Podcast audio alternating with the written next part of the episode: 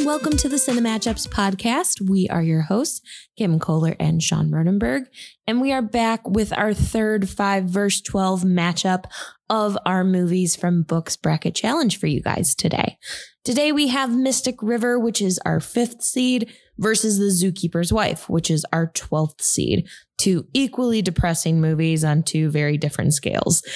Um, going into these movies, we have The Zookeeper's Wife that comes in at a 64% approval rating on Rotten Tomatoes based on the nonfiction book from 2007 by Diane Ackerman, was adapted into film in 2017. Came with some mixed critical response, and I think we'll want to dive into this a little bit later when we talk about strengths and weaknesses. But it was really interesting reading these reviews and seeing the mixed reviews because the critics who seemed to not like this film had things to say, such as the human drama was less interesting than what happens to the animals in this movie. Some say it was too timid and too sanitizing. And then some positive reviews praise it for not being so explicit and taking a different take on it. So, a lot of combative head to head different criticisms of this movie. So interested to hear what you think about it um, and interested to talk about it later on. Transitioning into Mystic River, that comes in at an 88% approval rating on Rotten Tomatoes, based on the 2001 novel by Dennis Lehane. Was adapted into film in 2003 by Clint Eastwood, shot entirely in Boston, which is really cool because that's where it is set. Uh, was nominated for six Oscars. Huge, huge positive critic response for this movie. The Oscars it was nominated for were Best Picture, Best Director, Best Actor Sean Penn, Best Supporting Actor Tim Robbins, Best Supporting Actress, Marcia Gay Harden, and Best Adapted Screenplay. It won for Best Actor and Best Supporting Actor for Tim Robbins. So, lost that year Best Picture to Lord of the Rings Return of the King, which was a movie that a lot of people suggested for this bracket challenge. But as we stated in our intro, that would be very unfair to throw that one in here. So, huge presence at award season huge praise specifically for Tim Robbins. Took home a lot of really good awards for his role in this film and was really, really great in this film. So we're going to talk both of these. We're going to talk their strengths, their weaknesses. We're going to actually, I think, battle it out on this one because I have a feeling we have some differing viewpoints. I think we will come to an agreement on one, but I think we have some differing strengths and differing passions for each of these movies. Yeah. There's one that I thought was better than the other one, but I thought both movies were really well done. So I think we should start with our similar themes like we always do.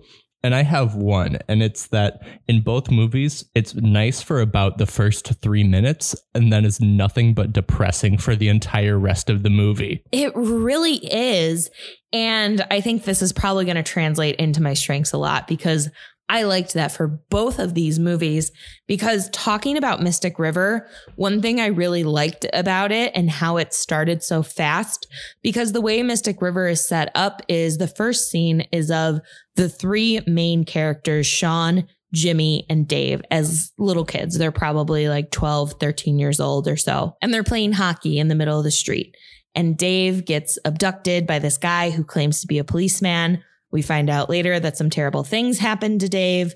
And then it flashes forward like 20 some 30 years into the future when they're all grown up. They're not really super good friends, but you don't really know what happened throughout the course of their childhood. You don't exactly know what happened to Dave.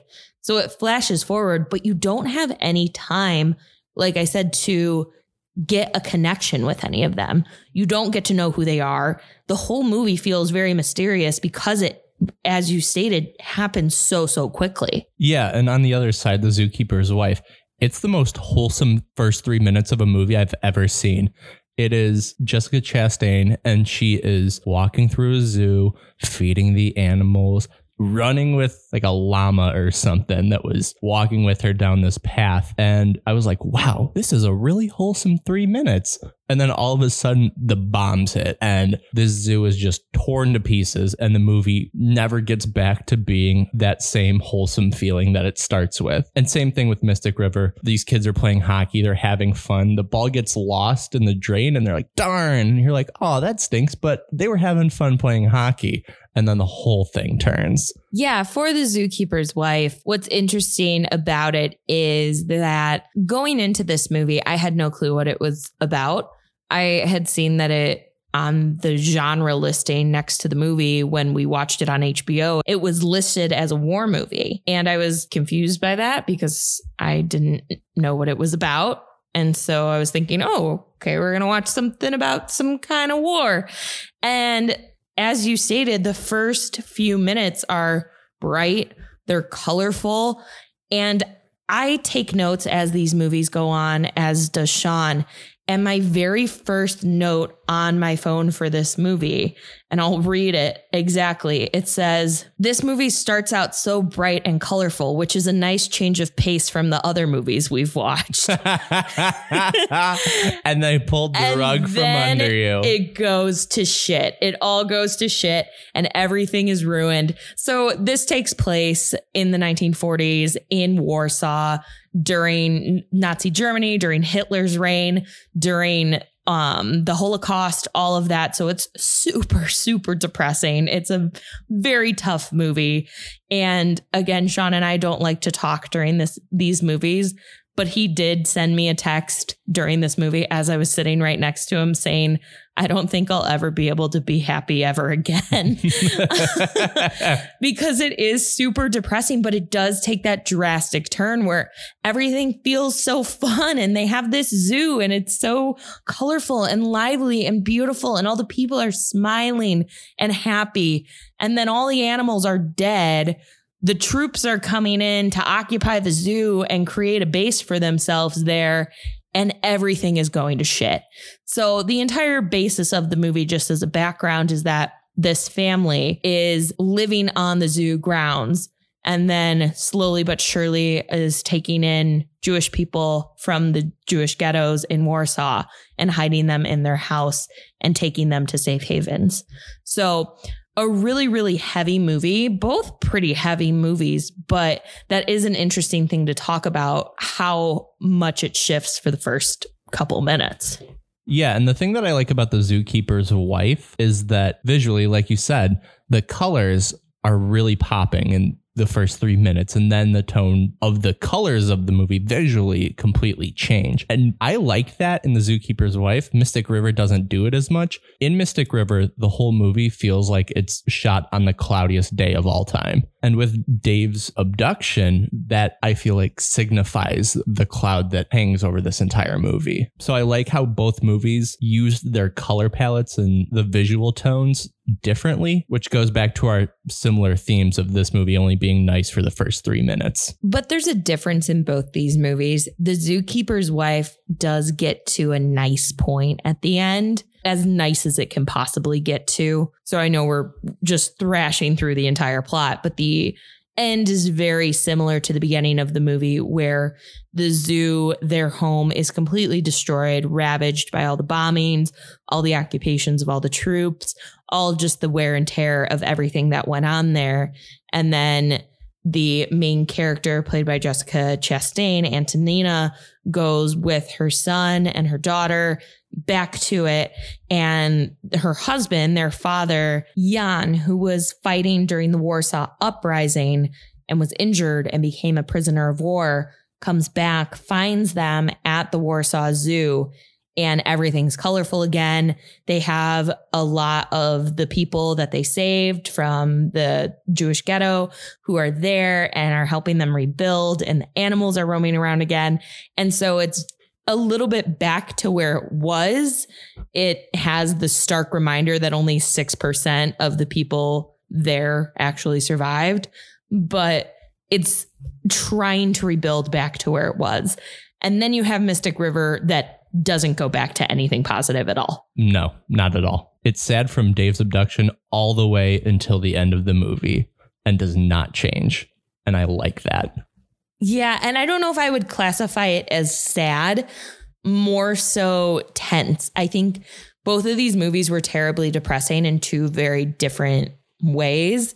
You had Mystic River that was mysterious and sad because what the whole point of Mystic River is is we find out that Sean Penn, who plays Jimmy, his daughter, Katie, played by Emmy Rossum, is murdered. And that's what sets all of this off is who murdered his daughter. And mysteriously, one night, Tim Robbins comes home after he saw Katie in the bar and goes to his wife, Marcia Gay Harden, and makes up this story about how he was being mugged and how he maybe killed this guy who mugged him and he had a slash mark of a knife in his stomach. So then the suspense just built that it was probably Dave. Dave was the last one who saw her alive. Marcia Gay Harden's character thought it was Dave who did it and told Jimmy in the end that, hey, Dave is the one who did it. And spoiler alert, Jimmy kills Dave in the end of the movie, even though we find out Dave did not do it. Katie's boyfriend's brother did it. So, so it's, it's a lot to unpack. Yeah, I have a couple things, a couple questions that I wrote down because I was just unsure while watching the movie because through the entire movie, they try to paint it to make you think that Dave did it pretty much the entire time. But there was one thing that kept catching me, and it was that Dave kept telling everyone that he saw Katie that night. And I thought that was weird. If you killed someone I mean, you would never kill someone, but if you if you killed someone, would you ever be telling people that you saw them that night? Or that you were the last one who saw her alive? Exactly. Absolutely not. Never. So that was the only thing where my brain was like, that's not it. He's he didn't do it. Yeah. So the whole movie you're you're trying to piece it together because it is a mystery. It is a crime thriller. And you're trying to piece together did Dave do this? You know his story is a little bit fishy we find out in the end that he actually was beating up a guy and stopping him from raping and sexually assaulting a child. And that's how he got his injury. He did kill the guy and it showed up in the news like the day after Jimmy murdered him. So it all came around and was a big oh shit moment for everybody. But I know we're early, but transitioning into strengths and weaknesses for this movie, I think my weakness might be something for debate, but throughout the whole movie, I was thinking this because you were thinking on Dave. Did he do it? Did he not? But I still can't wrap my mind around how quick Jimmy was to kill Dave. Because think of the information he had. He had, hey, Dave is acting suspicious and he was the last guy to see her alive. Uh, and then Marcia Gay Harden's character Celeste saying, I think he did it, Jimmy. I think he killed Katie. And him going, That's enough for me. And then shot him and killed him. Well, Jimmy is also unhinged throughout this entire movie. So he absolutely is. I agree with that and hear that. And he has a crime streak that he's trying to make it look like he's better than and he's on a better path, but still has the Savage brothers who are basically a mini mob that work for him. So he is very suspicious, but also how quickly he was to murder somebody with so little evidence against him. I guess, but I think that's his character. His character is the man that pulls the trigger too quick. He's too instinctive. And they do a great job of showing them as kids, as him being the one that is aggressive and the one that takes initiative. So, right in the beginning of Mystic River, the kids are found writing their names in wet cement. And Jimmy is the one that starts it all. Jimmy looks at it and goes, Let's write our names in this wet cement. So, it's just part of the character for him to be that impulsive. So, then when it comes to someone killing his daughter and him thinking that he has the guy, it is not going to stop him from being impulsive in that situation. Yeah, but he's going off of the hysterics of this guy's wife, who already is just scared of him and is already not a trusty historian. She doesn't have a good grip on what's going on at all. And I would just think that also there was no real empathy for Dave. You know, putting myself in those shoes or putting anyone in those shoes you're not automatically going to play the empathy card of, oh, Dave had a tough childhood and went through some crazy shit when he was younger. So maybe I should hear him out. But he never gave him that chance. And I understand they grew apart throughout the years, but also it just seemed like Celeste telling him, yeah, I think he did it was the reason he did this. And there was just no other evidence. There was no other thought process. And in the end, Dave admitted that he did it as he was sitting on the beach before Jimmy killed him. But it was because he was scared and because Jimmy said, if you tell me you did it, I won't kill you. So I don't know. I can see it either way. I'm not saying that it brings down the integrity of the movie for me. Let me just tell, take one more little stab at this and try and nip this weakness right here. Okay. Who else thought Dave did it? Literally everyone in the movie besides Sean, Kevin Bacon's character. Literally every single person. But no one was making that known to Jimmy. No one was saying that he did it. He was suspicious. Everyone acknowledged he was suspicious, but no one was pinpointing besides Laurence Fishburne, who was Kevin Bacon's partner, and Celeste. They were the only two that were like, that's the guy. Well, there was also a scene where I don't remember who was telling him, but someone said, Jimmy, they took Dave away. They had him in handcuffs. And Jimmy said, oh, they're questioning him, they're questioning everyone. And they said, no, this is a second time going in. And I think from there, that's when Jimmy goes, this guy did it. The police know. Now I know. But that's a huge generality, too, especially because he gave the story of this guy mugging him. He gave the story of getting in a tussle. It could have been about that. They live in the city of Boston where how many different things happen? How many different possible suspects could there be?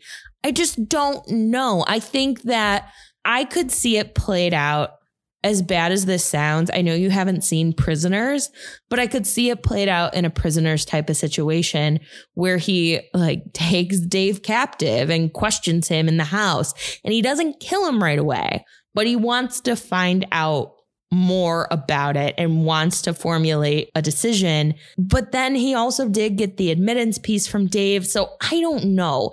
I just thought that it was very trigger happy and very impulsive.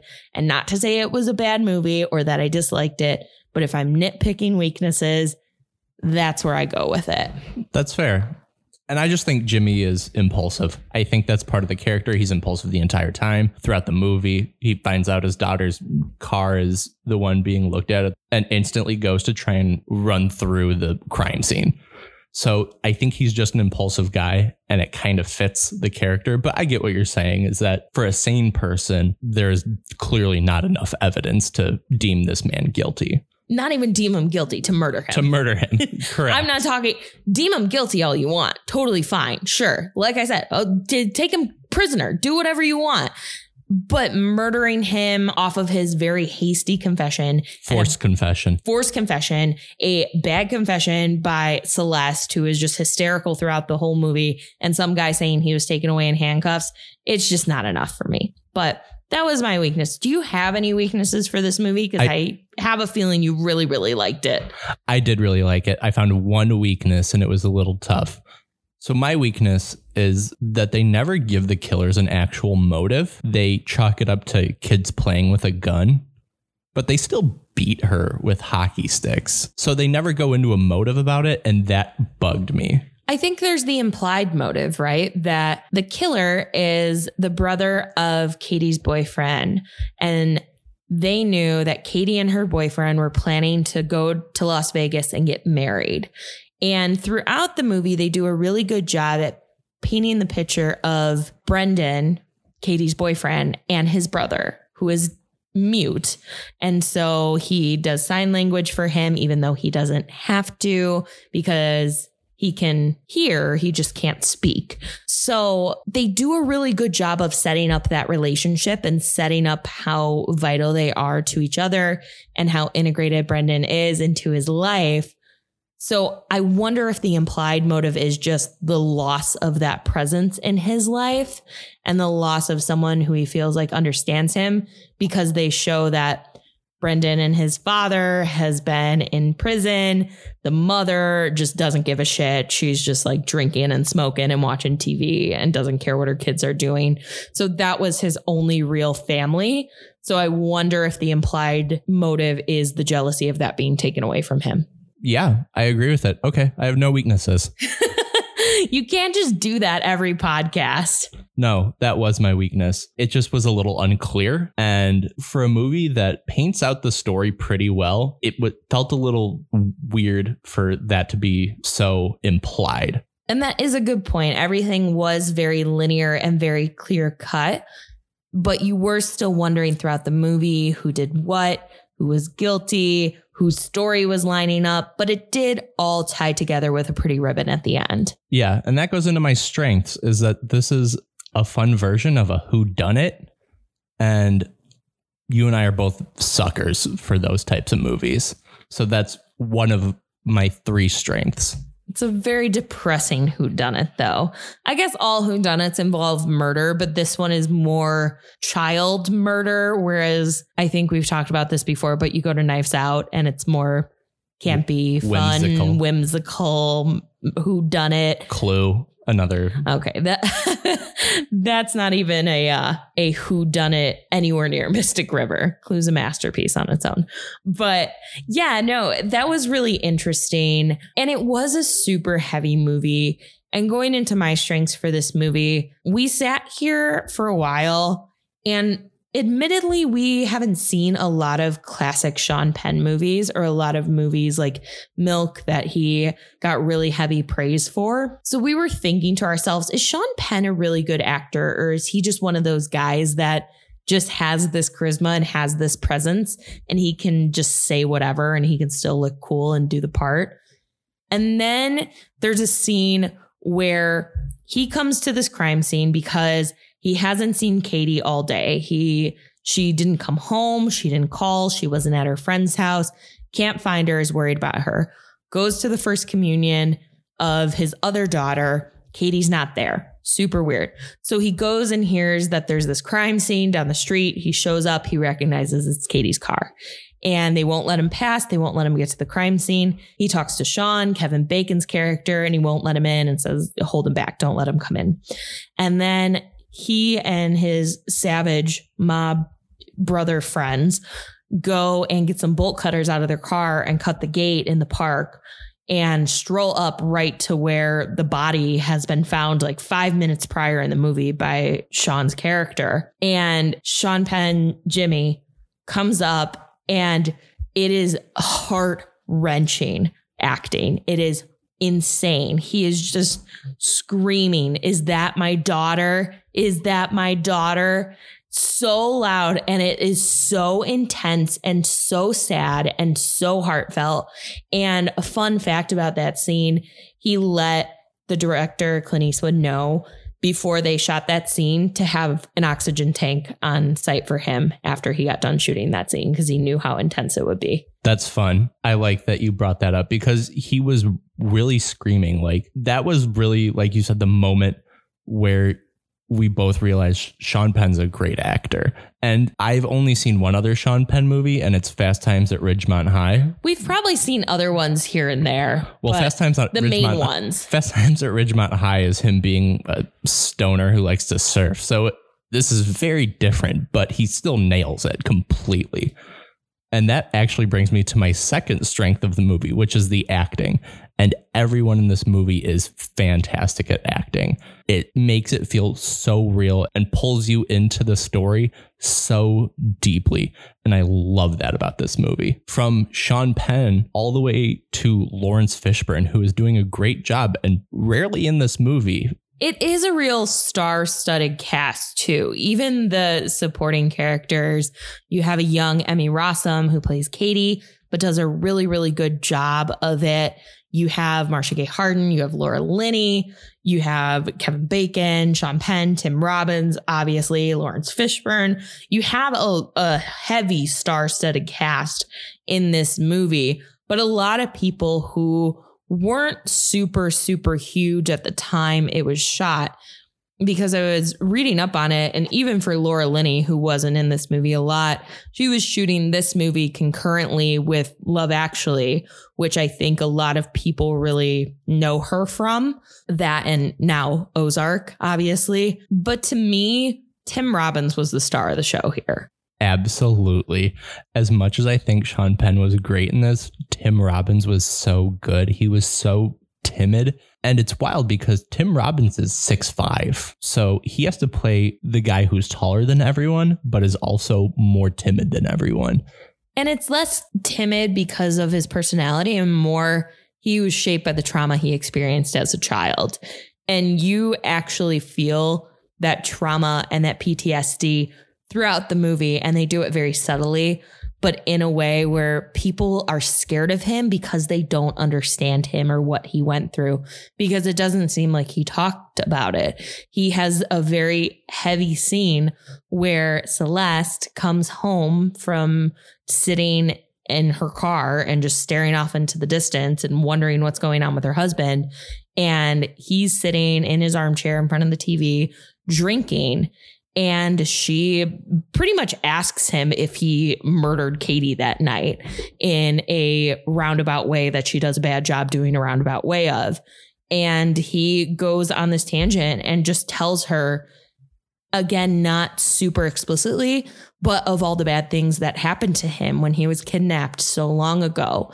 And people just don't seem to understand him. He doesn't have an outlet to tell this to anybody to. He's trying to be a good dad and provide a corrective experience to his son, but everyone still seems to think that he is the odd guy or something's up with him or he's murdering people. And he's doing justice killings is what he's doing. I mean, only on one occasion that we see, but he's murdering this guy who's trying to rape a young child, very reminiscent of what he went through. So the way he plays the trauma piece and the way he plays that mysterious air about him while still being a little bit frightening because you don't understand him is awesome. He does so well in this movie. I love that you brought up and the more we talk about Mystic River, the more we will go back to Dave's abduction. Because one thing that Kevin Bacon's character Sean says in the movie is, Sometimes I think all three of us got in the car that day. And it's amazing how the first scene of the movie is so attention grabbing and then revolves around the whole movie as it goes. You will never get away from that moment, that first scene. And not only the first scene, they walk down that same street that they were writing their names in, and their names are still there. The whole incident is tattooed on the block that they lived in and still live in. And one side note, this might not tie super heavy into what we're talking about now, but I was actually thinking about this before we recorded this podcast. And I didn't think about it as I was watching the movie, but the whole thing that is set up when Dave is abducted by the cop is that Jimmy and Sean then go to their dads who are drinking on the back porch and are like, some guys just took Dave. And they're like, what do you mean? What did he look like? Oh, he was a cop. And they were like, how did you know he was a cop? Well, he had a badge. Did he have a uniform? No, he wasn't in uniform. So the whole guilt on these kids was that you let a guy in plain street clothes who said he was a cop take him into the car. But then you see Sean, Kevin Bacon's character, who is a cop in plain street clothes throughout the entire movie. And I don't know if that was purposeful. He's a detective, so he's not, you know, wearing a traditional officer's uniform, but it's still very interesting to me that he became the exact person, not the exact person, but he dresses, he is the person that is an actual cop in street clothes. I love that you brought a throwback from part of the movie to that original scene because it happened again. And I saw you write the note when it happened.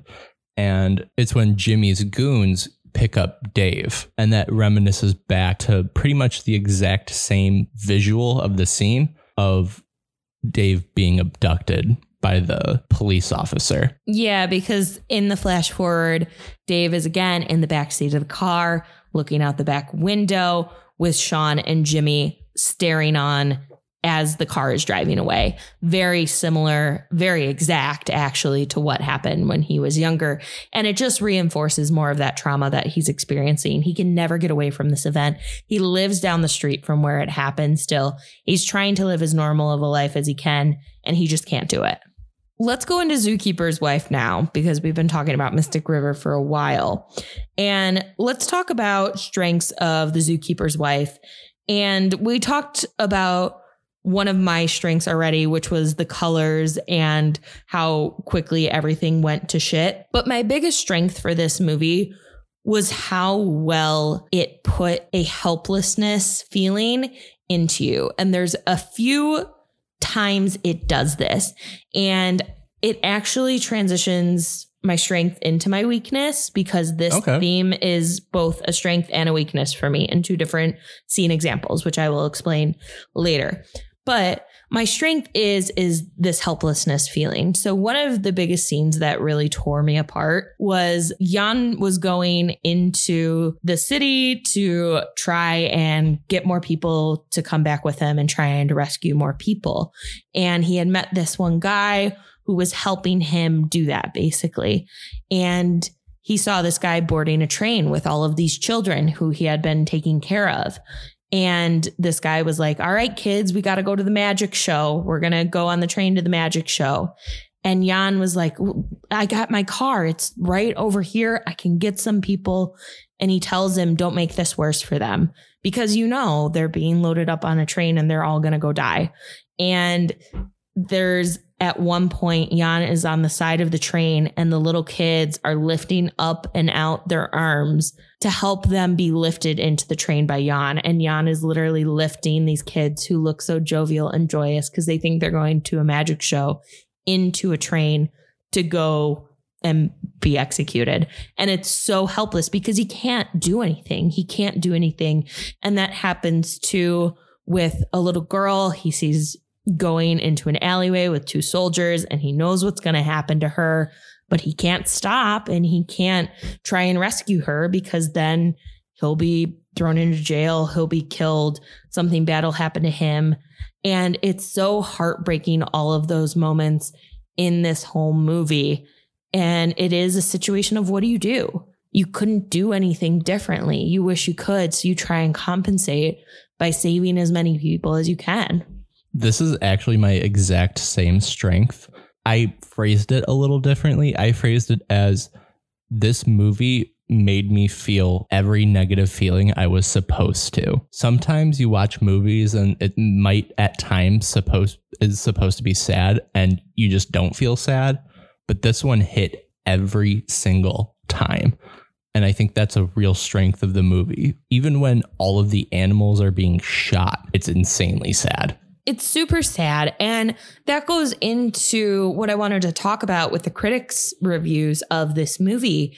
And a lot of people saying that it was sanitized. One review I read said that it could be played as a child's movie. Like children could watch this movie. And I was like, in what world? All these animals are dead. There's their legs of a zebra laying around. You're watching them being buried and being shot at.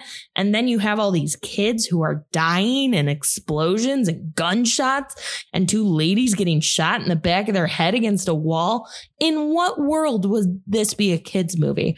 And it made me a little upset because it did evoke a lot of those feelings for me. And it was intense to watch, but captivating to watch because I think the acting pulled through, the compelling story pulled through. You wanted to see what happened, but it was sad. You felt hopeless. You felt helpless. You wanted to scream. You went back and were like, I can't believe that happened. And we even talked about it. Like, that's still the worst thing that has ever happened to a group of people. I mean, arguably, there's a lot of other bad things happening to a lot of different groups of people, especially now. But going into that, that was awful tragedy. And so for people to review this movie and say it sanitized things or it glamorized it up or put it dumbed it down for kids is ridiculous because how many Schindler's lists can we see? So that's what I was going to say. is I actually liked this version of this movie. It would be very easy for this movie to make you feel these emotions by just going completely over the top with the terrible things happening, but this one doesn't have to. And I think that's where this is a strength of the movie is that it doesn't have to be ultra violent in order for you to get it. Because you already know what happened. You know what happened based on history. And I'm not saying you should sanitize things. I think it's great when movies we've talked about already in this podcast. We talked about Hacksaw Ridge and showing how gruesome everything was and how real that felt. I think those things are important at times to show. But I think this movie did show a lot of really heavy elements that it could have completely toned down. It could have just showed animals being shot by your ear and not actually showing them get shot, not actually showing them dead, not actually showing any people dead. It could have sanitized it down a hundred times. And for some of the reviews to say that this movie focused more on the emotions behind animals dying than people dying, you have to tie it to this was these people's livelihood. This zoo brought so many people a livelihood and brought these this family a livelihood. And that was their death. All of these animals being shot and all of these animals being excavated out their joy and their sense of purpose and taking care of things was taken away. And in turn they found people to take care of. And there was one point where Antonina said it we're going to be like a human zoo now, which sounds terrible, but it is. They're taking these people in, they're caring for them when other people don't care for them, and they're trying to release them back into society so they can live normal lives. And so I liked that it incorporated this story because it's a true story. It's based on a true story of the Warsaw Zoo. So you're just going to eliminate the animals out of it Come on. Like, let it be a movie about these people that run a zoo and then help rescue Jewish people. Why does it have to be so, so sad? Like, we've seen Schindler's List, we've seen The Boy in the Striped Pajamas, we've seen all of these. Let it be something different. Exactly. It's a different scope on the same story. It's toned down, but they don't all have to be so extreme. And I think it falls somewhere between being extreme and being a kids movie. It's neither, but it's somewhere in the middle. And it, that's okay because it's still a powerful movie to watch. Agreed. So we can say very firmly that the Rotten Tomatoes score on this is a little too low for our liking. 64 does not vibe with me. I loved this movie. I thought it was fantastic. It was emotional, it was moving, it was exciting, it was great. And 64 is unjustly low for it based on the reasons why people were, were poorly reviewing it. It's ridiculous. I want more dead bodies. like what? Calm Get down. out of here. Calm down. Um, going into weaknesses for this movie, I said it would translate a little bit with my strength. And I talked about how the strength was that helplessness of some of the characters in the movie. And there's a particular scene and subplot of this that is my weakness. And that is Jan's anger that Antonina and Lutz are like having a fling behind his back. So basically, Lutz is this guy who's a Nazi. He was a friend of them, owns a zoo in Germany where he breeds animals. So he would come around from time to time and was a friend of the family before. And then he starts coming around more often because they have the base at their zoo and starts being a little bit more provocative with Antonina, coming into her house, like touching her face, telling her how much he likes her. And so she makes a comment to Jan that, like, what else am I supposed to do? Am I supposed to turn him off? Am I supposed to make him go away? He's just going to rebel against me. He's a powerful guy. I can't do anything about it. So I just felt that Jan's anger at that whole situation was so unjust because she was so helpless in this situation. She's trying to hide hundreds of people in her basement. She's got to keep a low profile and do whatever she needs to. Granted, she's not screwing this guy. She's washing her hands and he's touching her hands and he's being creepy and inappropriate with her for sure. But at the same time, she's doing what she needs to do to support a bigger cause than herself. Yeah, I mean, if he really thought that she was going to turn on him, wouldn't she be like, hey, by the way, my husband's hiding Jewish people in our basement? Right. I just thought it was a stupid subplot. And as I was watching it, I was like, just get rid of it. Get, get it out of this movie. We don't need this. We don't need it at all because these two people are trying to fight for a bigger cause. They're trying to support their own family. They're trying to stay strong together. Why are you going to fight about this stupid, evil, terrible dude right now? It was dumb, unnecessary, hated it. That's a fun weakness. I like that. Mine is just that it's such a straightforward story that there's nothing to really dig into. Where on the other hand, Mystic River is so deep and entrenches you so much. The Zookeeper's Wife, you watch a story and you go, that was a nice story. Why do you need that though? We talked about this in another podcast, and that was my strength of I can't even remember what it was, but of another movie. Sometimes you just want a linear movie that tells a story.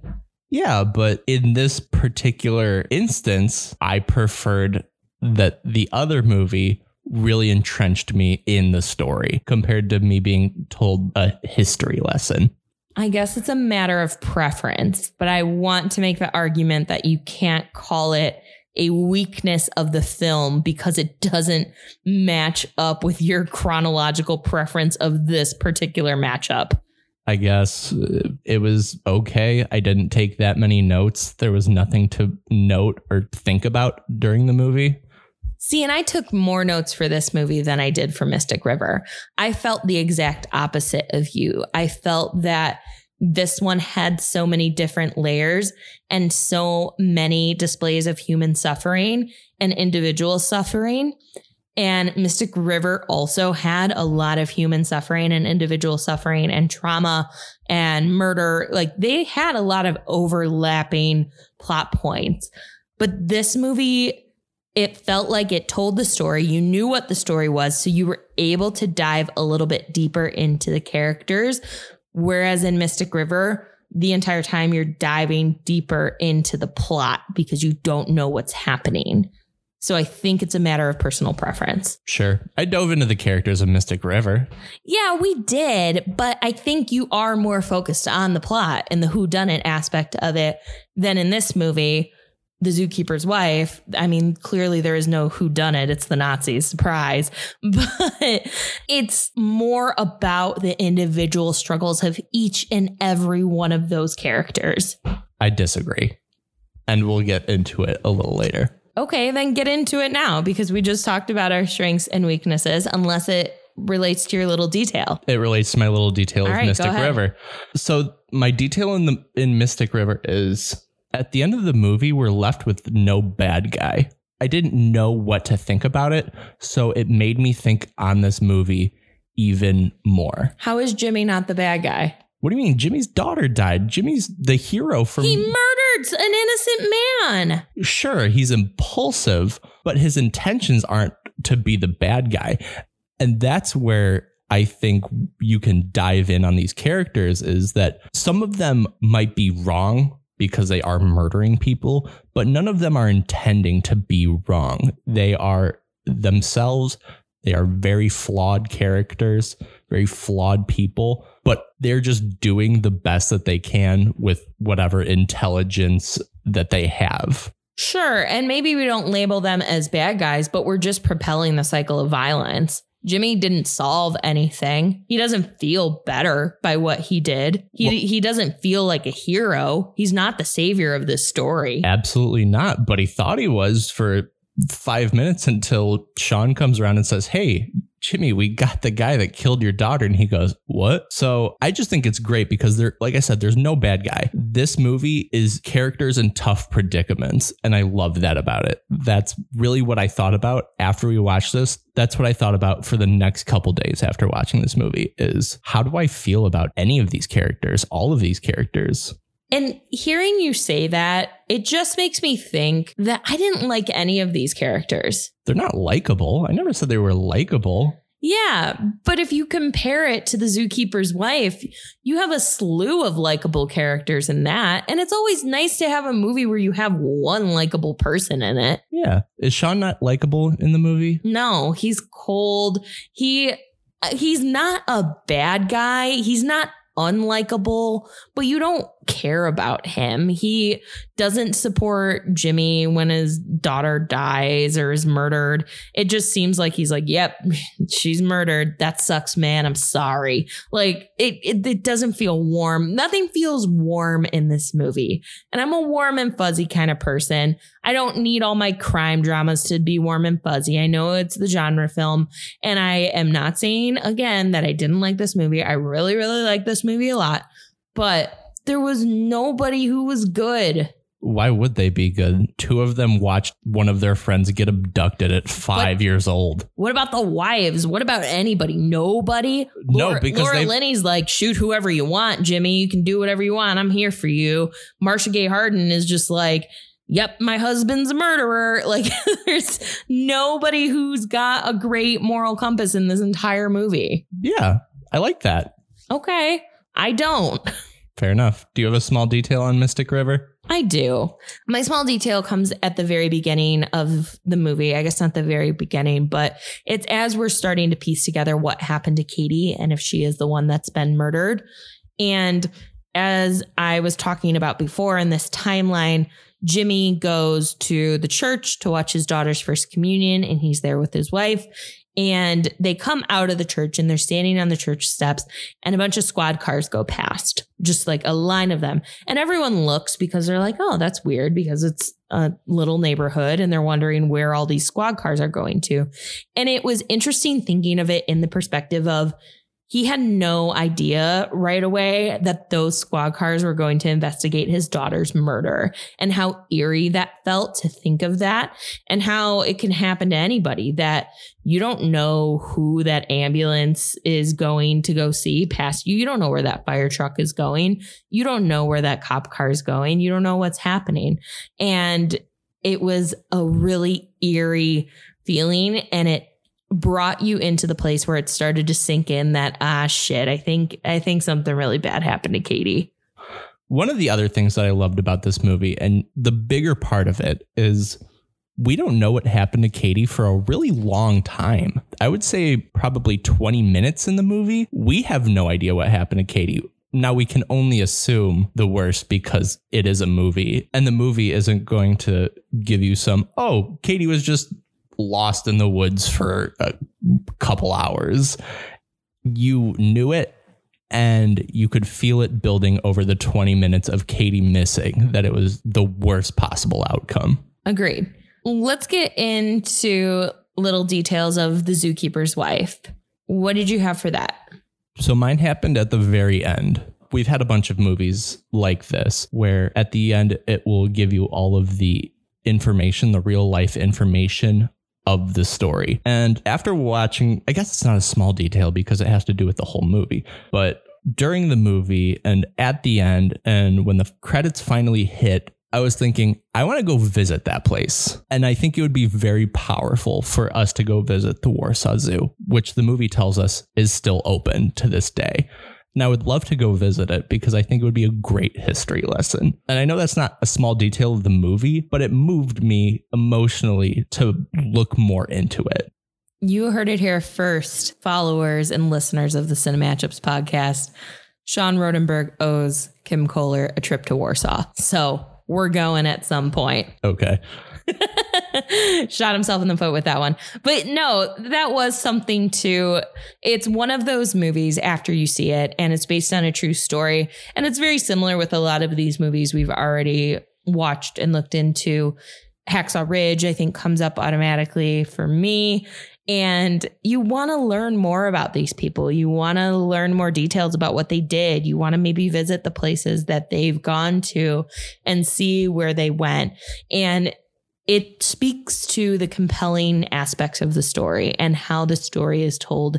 And I think that the zookeeper's wife was told in such a great, endearing, intriguing way that you want to know more about it, even though they gave you the whole gist of the story. And that's what makes this movie great.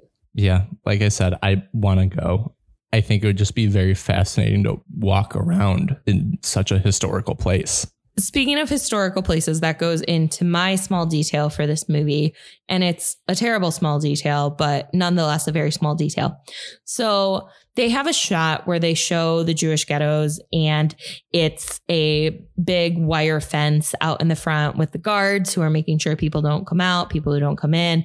And this couple, seemingly a non Jewish couple from Warsaw, pass by and it's this girl and she's all dolled up in her blue dress and she's with her boyfriend or husband or whatever. And he starts taking pictures of her in front of the fence of the jewish ghetto.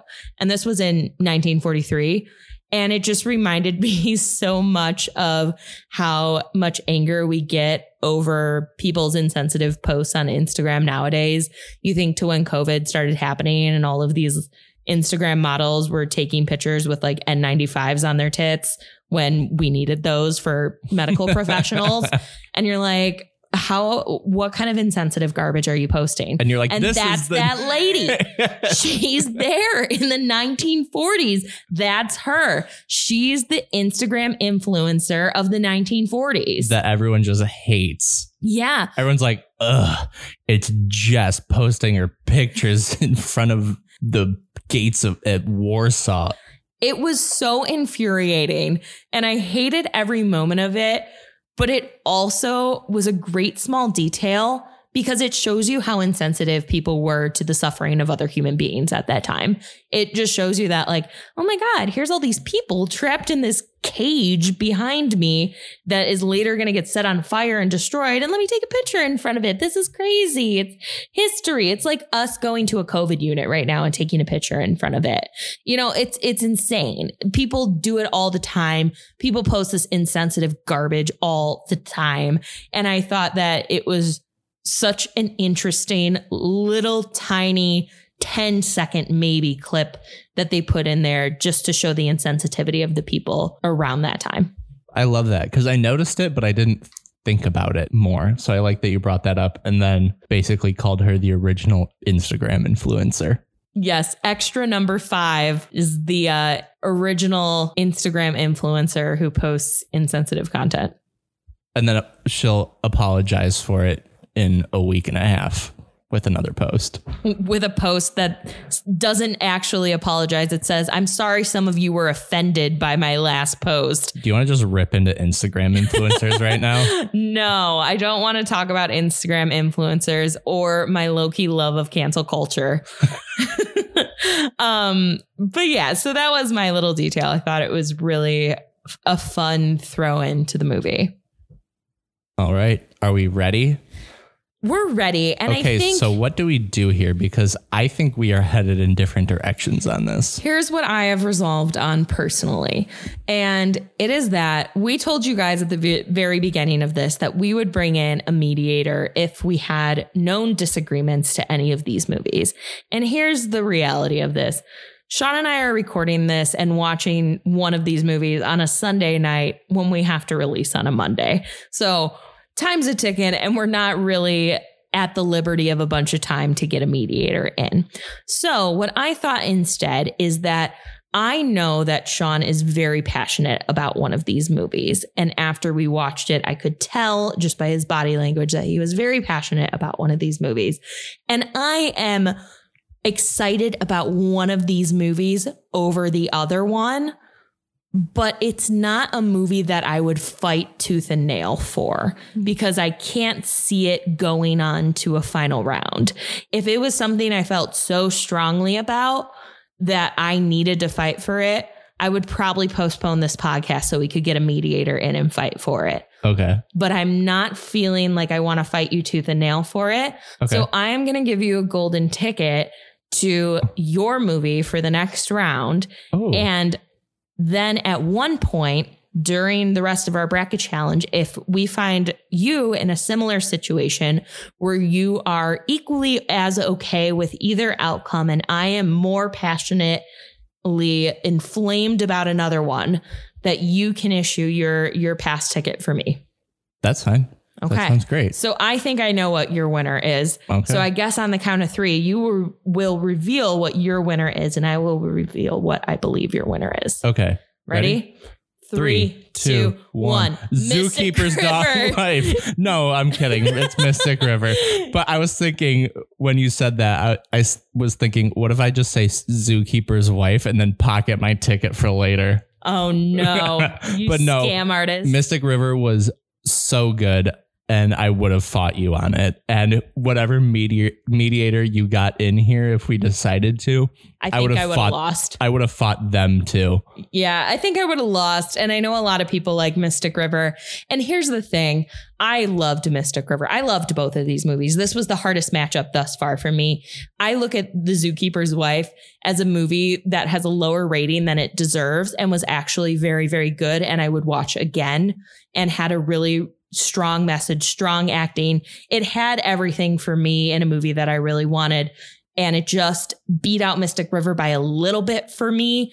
But again, I don't think I could see it going past the next couple of rounds. It's not a movie that I would feel very strongly would fall into a final four for me. So that's why I'm letting it go on into the ether and fall back along the comrades that we've lost in the first round. so there you go. So we have Mystic River move on to the next round. Very exciting movie, very great movie. Check it out if you haven't seen it. I know it's kind of a classic. A lot of people have seen it, but give it a watch if you haven't. The Zookeeper's Wife, I don't think a lot of people have heard of. Really great movie. Very sad, very depressing, but really, really great. Really liked it a lot. So that being said, we are going to move on to our final 5 verse 12 matchup on Friday, September 4th. That will drop, and that will be between Wild, which is our fifth seed, versus Anna Karenina, which is our 12th seed. If you guys haven't been following along on Challenge, if you filled out a bracket, you guys should go check out your scores. Right now, the top five are like super, super close. I think there's only a couple of points uh, between the top five. Our first place person has been in first for the past, I think, eight, nine episodes now. They've been doing really good, but there are people that are very, very close behind. So, super excited to see how that shakes out. So, if you want to go check out your scores, you can. Please follow us on Instagram and Twitter. Please subscribe, listen to our other podcasts if you have not. Thank you guys so much for listening. And for the Cine Matchups, we are Kim Kohler and Sean Rodenberg, and we will see you next time.